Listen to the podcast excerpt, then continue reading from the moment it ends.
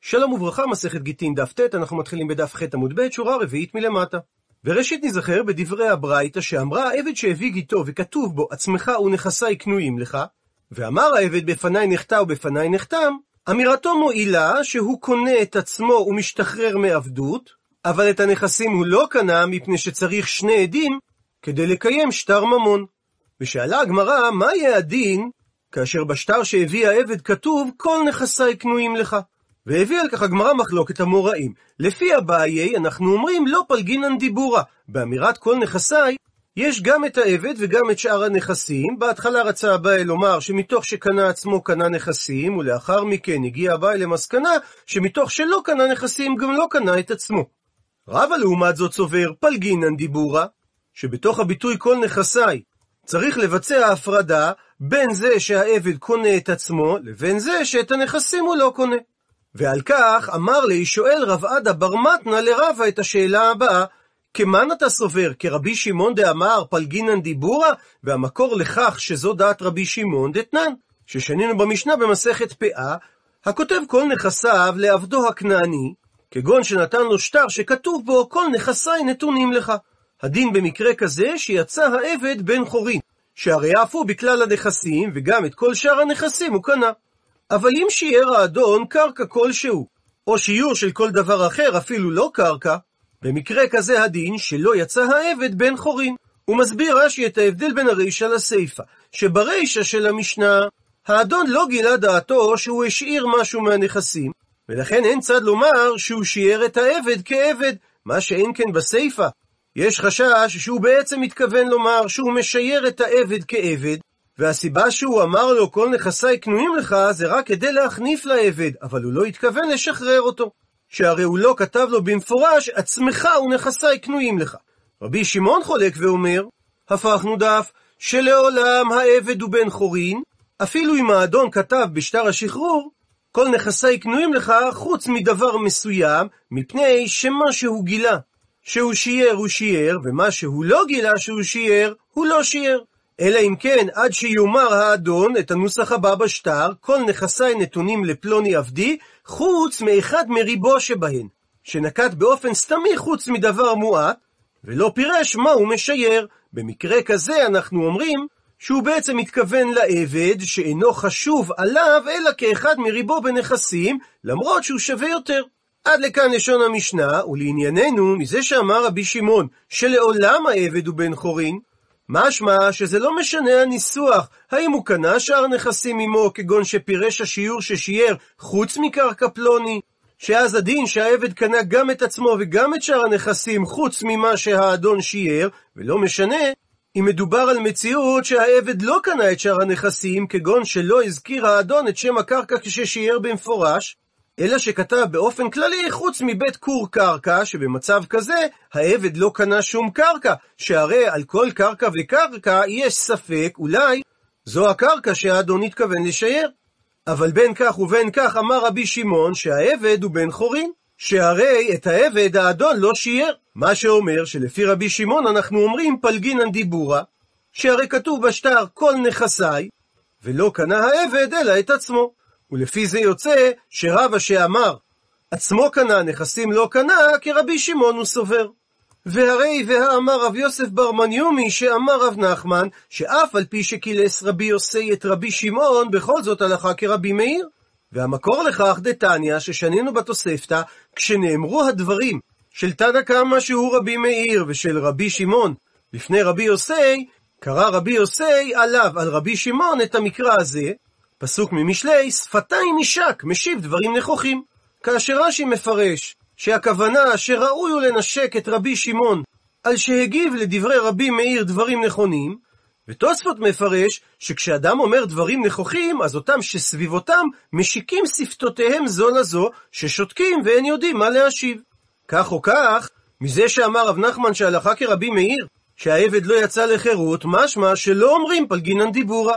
ודוחה הגמרא את שאלתו של רב עדה בר מתנה בשאלה נגדית, ומי אמר רב נחמן האחי?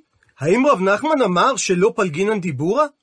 והאמר רב יוסף בר מניומי שאמר רב נחמן, שכיב מרע, דהיינו גוסס, שכתב כל נכסיו לעבדו, ועמד, דהיינו חזר והבריא, הדין שהוא חוזר על מה שהוא אמר בנכסים והעבד לא קנה אותם, אבל ואינו חוזר בעבד. והנימוק לדבר, הוא חוזר בנכסים שהוא נתן לעבד, שהרי זה מתנת שכיב מרעו.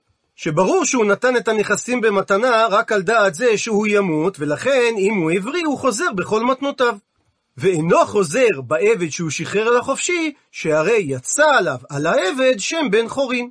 והיות שכך, אז אסור לחזור ולהשתעבד בו. ומכאן הוכחה שרב נחמן סובר שפלגינן דיבורה. שהרי הוא כתב את כל נכסיו לעבדו, ויש הבחנה בין כל הנכסים לבין העבד עצמו. אבל אם כך, כיצד נסביר את דברי רב נחמן שפסק הלכה כרבי מאיר?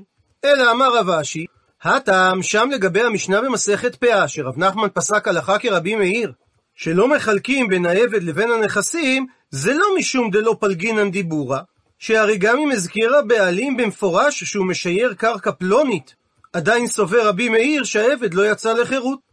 אלא היינו תמה משום דלאו קרות גיטה הוא. הסיבה שהעבד לא משתחרר, מפני שהשטר לא יוצר כריתות, דהיינו ניתוק מוחלט מהאדון. והדין הזה נלמד בלימוד גזירה שווה מהמילה לה שמופיעה לגבי שחרורי עבדים, ומהמילה לה שמופיעה לגבי אישה. שלגבי שפחה כתוב חופשה לא ניתן לה, ולגבי אישה שמתגרשת כתוב וכתב לה. וכשם שצריך שהגט שהבעל נותן לאישה יהיה בו כריתות, דהיינו ניתוק מוחלט מהבעל, כך באותו אופן שטר השחרור של העבד הכנעני צריך שיהיה בו ניתוק מוחלט מהאדון. וכיוון שיש צד לומר שהאדון שייר את העבד, שהרי יש דברים שהוא שייר, והוא לא כתב במפורש בשטר עצמך ונכסי קנויים לך, הרי שהשטר הוא לא שטר כריתות גמור. ונחזור בקצרה למהלך בתרשים הבא. הגמרא אמרה שאביי ורבא נחלקו האם פלגינן או לא פלגינן דיבורה. והקשה רבדה בר מתנה על רבא, כיצד אתה אומר פלגינן דיבורה, שזו שיטתו של רבי שמעון, והלא רב נחמן פסק שהלכה כרבי מאיר שלא פלגינן דיבורה. ודחתה הגמרא את הקושייה בקושייה נגדית, שהרי רב נחמן סובר שאומרים פלגינן דיבורה. מזה שבמתנת שכיב מרע הוא חוזר בנכסים ואינו חוזר בעבד. והסביר רב אשי שרב נחמן פסק כרבי מאיר, שהעבד לא יוצא לחירות מפני שלאו קרות גיטה הוא.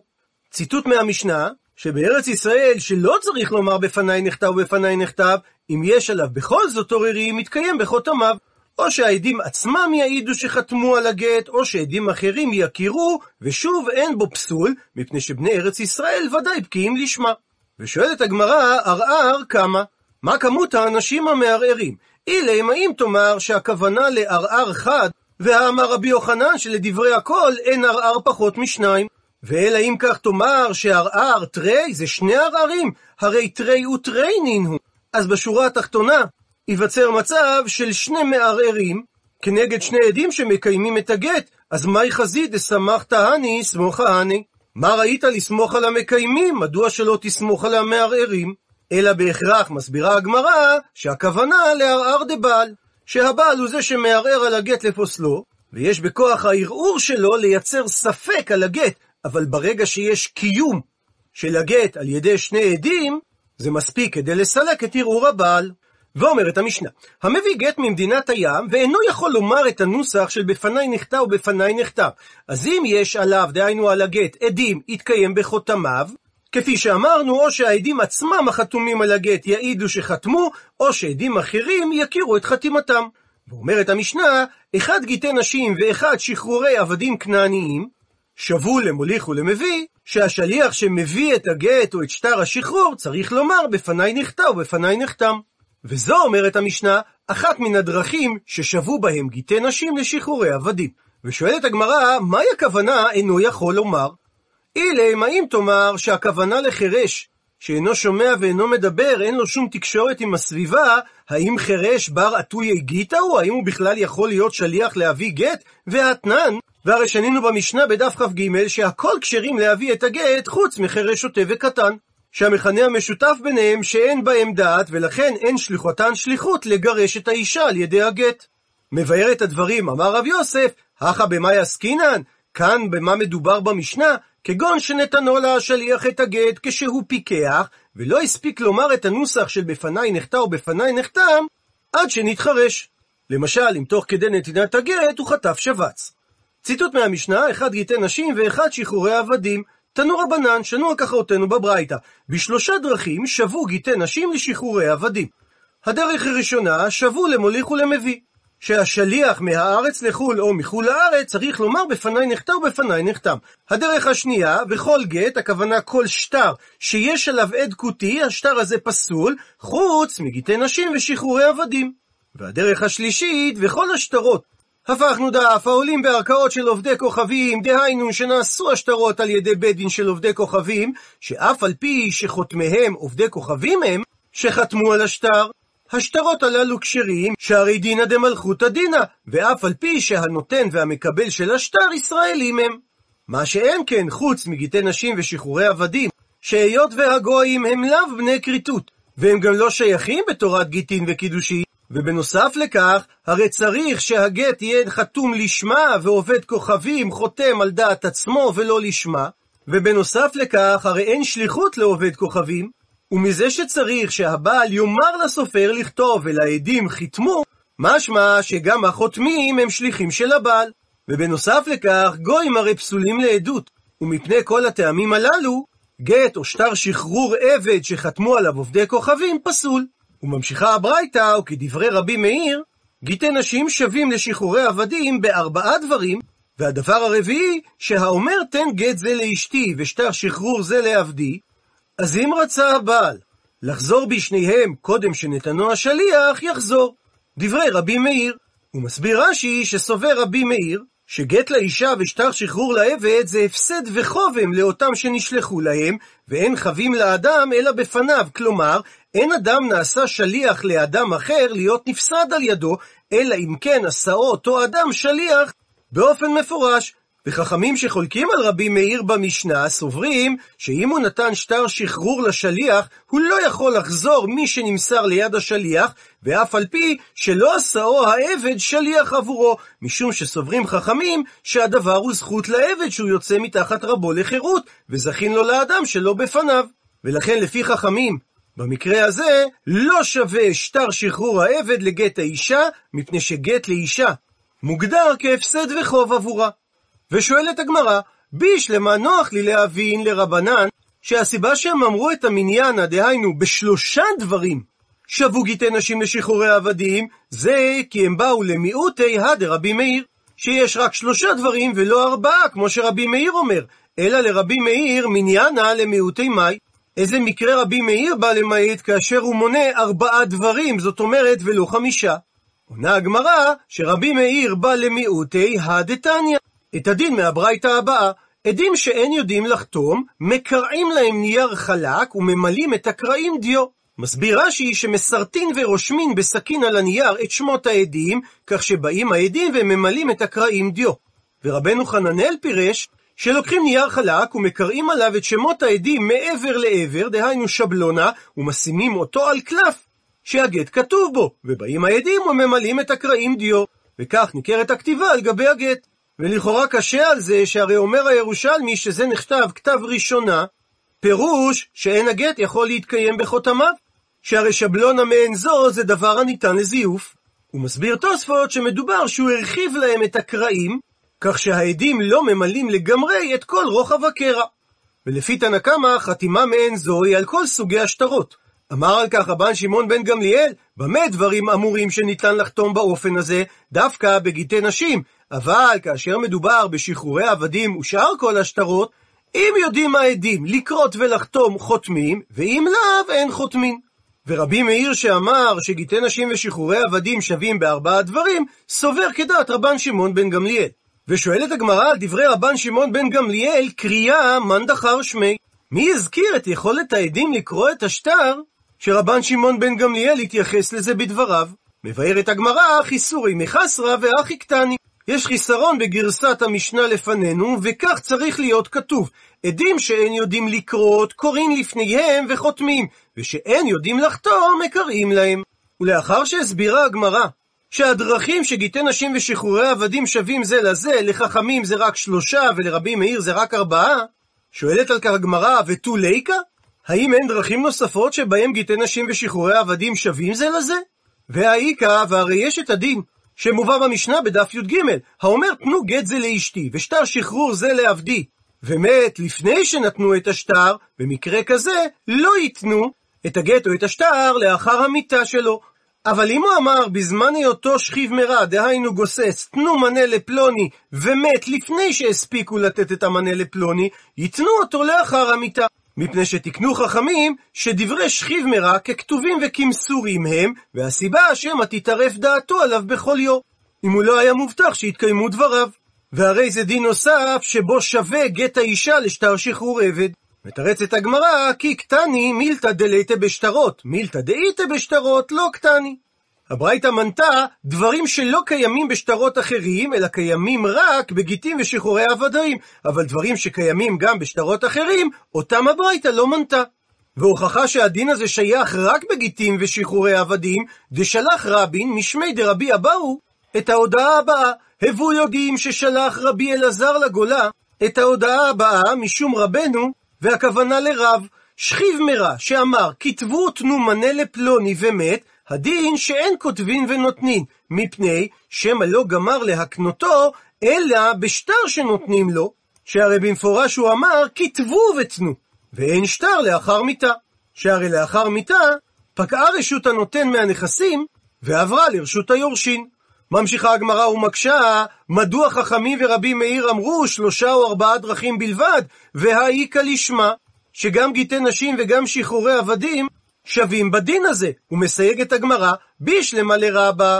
היינו מוליך ומביא, שהדין הזה כבר נכלל בדרך הראשונה שבה שבו גיטי נשים ושחרורי עבדים, שהסיבה שהשליח שמוליך או מביא צריך לומר בפניי נכתב ובפניי נכתב, זה בגלל שאין בקיאים לשמה. אלא לרבה, שסובר שאמירת השליח היא מפני שאין מצויים לקיימו, קשיא. שהרי זו דרך נוספת שבה שבו גיטי נשים ושחרורי עבדים זה לזה, ותו, ועוד מקשה הגמרא, שבין לרבה ובין לרבה, האיכא מחובר. הרי לדעת שניהם, כתיבה של גט אישה או שטר שחרור עבד על דבר שמחובר לקרקע פסול, שהרי כתוב וכתב ונתן, ומזה למדו מי שאינו מחוסר אלא כתיבה ונתינה, וממילא יצא זה המחובר שהוא מחוסר גם קציצה מהקרקע. והדין הזה נאמר לגבי גט אישה, אבל כבר הזכרנו שגט שחרור עבד נלמד בגזרה שווה לה לה מגט אישה. אז מדוע חכמים ורבי מאיר לא מנו גם את הדין של מחובר? מבארת הגמרא, כי קטני, הדברים שמנתה הברייתא הם רק פסולה דרבנן, אבל פסור דאורייתא לא קטני. הוא מסביר רש"י, שבמוליך ומביא חכמים הם אלה שתיקנו שהשליח צריך לומר בפניי נכתב בפניי נכתב. ואת כותי פסול מדרבנן בשאר שטרות, לפי השיטה שהכותים הם גרי אמת, וחכמים פסלו אותם כי חששו שהם משקרים. אבל התירוץ הזה לא מסתדר עם הדרך השלישית שמנינו, שהרי, וה... גיטים ושחרורי עבדים שעולים בערכאות של עובדי כוכבים, שגויים חתומים עליהם ואין עדותם כשרה לפי שאינן בתורת גיטין וקידושין, שהרי אמרה התורה לעניין גט וכתב ונתן, שרק מי שישנו בכלל נתינה, הוא זה שגם ישנו בכלל כתיבה. זאת אומרת שזה דפסולא דאורייתא הוא, ובכל זאת וקטני. והברייתא כן הזכירה את הדרך הזו, מה שאומר שהברייתא לא מנתה רק דברים שפוסלים את הגט או את שטר השחרור מדי רבנן. מתרצת הגמרא שמה שאמרה הברייתא, ששטרות שחתומים עליהם גויים העולים בערכאות של גויים, שבשאר שטרות זה כשר, ובגיטים ושחרורי עבדים זה פסול, מדובר בעדי מסירה או כרבי אלעזר. דאמר רבי אלעזר, עדי מסירה קרתי, שלשיטתו של רבי אלעזר בכלל לא צריך לחתום בגט, ומה שאמר הפסוק וכתב, מתייחס לכתיבת הגט ולא לחתימת ידי העדים. ואומרת הברייתא שמודה רבי אליעזר במזויף מתוכו, דהיינו שאם יש עדים פסולים שחתומים על הגט או על שטר השחרור, הרי הוא פסול, למרות שיש עדי מסירה. והפסול הזה הוא מדי רבנן, גזירה שמא יבואו לסמוך על העדים החתומים על השטר גם בלא עדי מסירה. מקשה הגמרא על התירוץ הזה, והמדקתני סיפא, והרי מזה שהמשנה בדף י' מזכירה בסופה את אותו הדין של הברייתא, שרבי שמעון אומר אף אלו כשרים, ואמר על כך רבי זיירא שירד רבי שמעון לשיטתו של רבי אלעזר, דאמר עדי מסירה קרתי, שכאשר הגט נכתב על ידי סופר ישראל ויש עדי מסירה ישראלים, אז גיטי אנשים כשרים, אפילו אם החותמים עליהם הם עובדי כוכבים, מכלל דתנא קמא סבר, לא. נדייק מזה שתנא קמא סבר שבמקרה כזה לא סומכים על ידי המסירה, אלא על ידי החתימה. דהיינו כרבי מאיר ולא כרבי אלעזר. ואם כך זה פסול דאורייתא, וממילא חוזרת השאלה, מדוע לא מנו את דין לשמה לשיטת רבא? ואת דין מחובר בין לרבא בין לרבא כאחד מהדברים ששבו בהם גיטי נשים ושחרורי עבדים. הפכנו דף, מתרצת הגמרא, איכא בניו שמות מובהקין. כלומר, גם תנא קמא סובר כרבי אלעזר ולא כרבי מאיר. כך שבמקרה של גויים החתומים על השטרות, שעולים בבתי דין של גויים, זה פסול דה רבנן, משום החשש שמא יבואו לסמוך על חתימת העדים ולמסור את הגט בפניהם. והנקודה שבה חולק רבי שמעון על תנא קמא, שאם מדובר על שמות מובהקים של גוי, שאין ישראל נקראים בשמות כאלה, סובר רבי שמעון שבמקרה כזה מודה רבי אלעזר, שזה לא נקרא מזויף מתוכו. שהרי כולם יודעים בשמות כאלה שהם שמות של עובדי כוכבים, ואין חשש שיבואו לסמוך עליהם בלא עדי מסירה יהודים. כך שעדיין ניתן להסביר שהברייתא מנתה רק דברים שהם פסול דה רבנן. ממשיכה הגמרא ומקשה, והחזרה דאורייתא וקטני. והרי לרבי מאיר מנינו דרך נוספת שבה שבו גיטי נשים ושחרורי עבדים, שאם רצה לחזור בשניהם לרבי מאיר, הוא יכול לחזור, וזה ודאי פסול דאורייתא, שהרי כיוון שביטל המשלח את שליחות השליח, נמצא שהשליח כבר אינו שלוחו, ואין כאן גירושים כלל. וזה פסול דאורייתא, שהרי התורה אמרה ונתן בידה, ובמקרה הזה לא נתן את הגט, לא הוא ולא שלוחו. ומכוח השאלה הזו, מביאה הגמרא תירוץ אחר, מדוע חכמים ורבי מאיר לא הזכירו את דין מחובר ואת דין לשמה, כדרך נוספת שבה שווים גיטי נשים ושחרורי עבדים, אלא כקטני, שהברייתא מנתה רק מילתא דליתא בקידושין, אבל מילתא דאיתא בקידושין לא קטני. שהברייתא הזכירה דברים שבהם שווים גיטי נשים ושחרורי עבדים, שאינם רלוונטיים לקידושין, ולכן לשמה ומחובר לא הוזכרו בברייתא, מפני שהם דינים ששייכים גם בקידושין. אבל התקנה שהשליח צריך לומר בפניי נכתב ובפניי נכתב לא קיימת בקידושין, שהרי זה תקנתא דרבנן רק לגבי גיטין, שמא יבוא הבעל יערער ויפסול את הגט. וחתימה של עד כותי בקידושין אינה כשרה, מה שאין כן בגיטין, כפי שתבאר הגמרא בהמשך. וגם הפסול של עדים גויים שחתומים על שטר שעולה בבתי דין של גויים, לא קיים בקידושין במקרה שאמרנו שיש עדי מסירה ישראל, שהרי רק בגיטין ושחרורי עבדים גזרו חכמים שהשטר יהיה פסול, משום החשש שמא יבואו לסמוך על חתימת העדים, ויכולים חכמים להחמיר, ולהצריך את האישה או את העבד לקבל גט או שטר שחרור אחר. אבל בקידושין חכמים לא יכולים להחמיר, במקרה כזה ולומר שהקידושים לא תפסו, שהרי אם היא דאורייתא היא מקודשת בגלל עדי המסירה, אז אם נאמר שהיא אינה מקודשת, הרי אתה מתיר אשת איש לעלמא. מקשה הגמרא על ההסבר הזה, והחזרה גופה איתה בקידושין. הרי דין החזרה, שאם עשה הבעל שטר קידושין לשלוחו ורצה לחזור שהוא חוזר מפני שאין כאן זכות לאישה, שהרי על ידי הקידושין הוא אוסר אותה על כל העולם. ומצד שני, עד שהוא לא כונס אותה לתוך ביתו, הוא לא מתחייב עם זונותיה. ולמרות שהדין הזה שייך בקידושין, הוא הוזכר באחת מהדרכים ששבו גיטי נשים לשחרורי עבדים. מתרצת הגמרא, שמה שהוזכר זה בשליחות בעל כורחה, דבגירושין איתה ובקידושין לאיתה. שבאופן הזה, זה שייך רק בגיטין שהבעל שולח לגרש אותה בעל כורחה, וכן האדון שולח את העבד לשחררו בעל כורחו, אבל בקידושין זה לא שייך, שהרי לא ניתן לקדש אישה בעל כורחה. ונסכם את מהלך הדברים בתרשים הבא.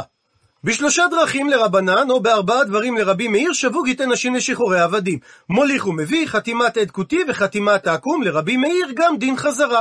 ושאלה הגמרא, מדוע לא מנו דרך נוספת, שגיטי נשים ושחרורי עבדים לא חלים לאחר מיתה? ענתה הגמרא, שהברייתא מנתה רק דברים שלא רלוונטיים לשטרות כלליים.